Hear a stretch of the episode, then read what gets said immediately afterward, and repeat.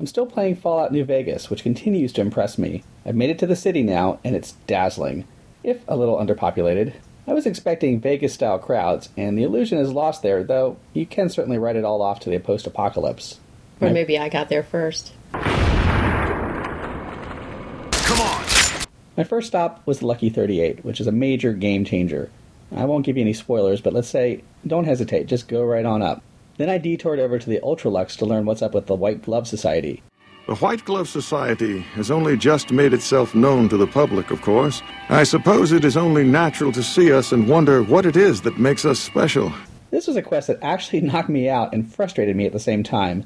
I would have liked to have had a little more control over the outcome. My attempts to get certain things to happen failed miserably, but I ultimately got to a satisfying conclusion. Tips Use several save slots in case you need to backtrack. I did at least three times. And also, don't walk around the casino holding a weapon out. You will become public enemy number one in no time, and then the mission is off. I did eventually resolve the matter, and now I'm a celebrity on the strip and an honorary member of the society.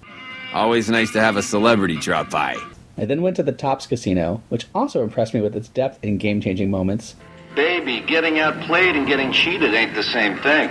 It would be 41 flavors of stupid to let you get a drop on me. I'm about 20 hours into the game, and I feel like the world just opened up.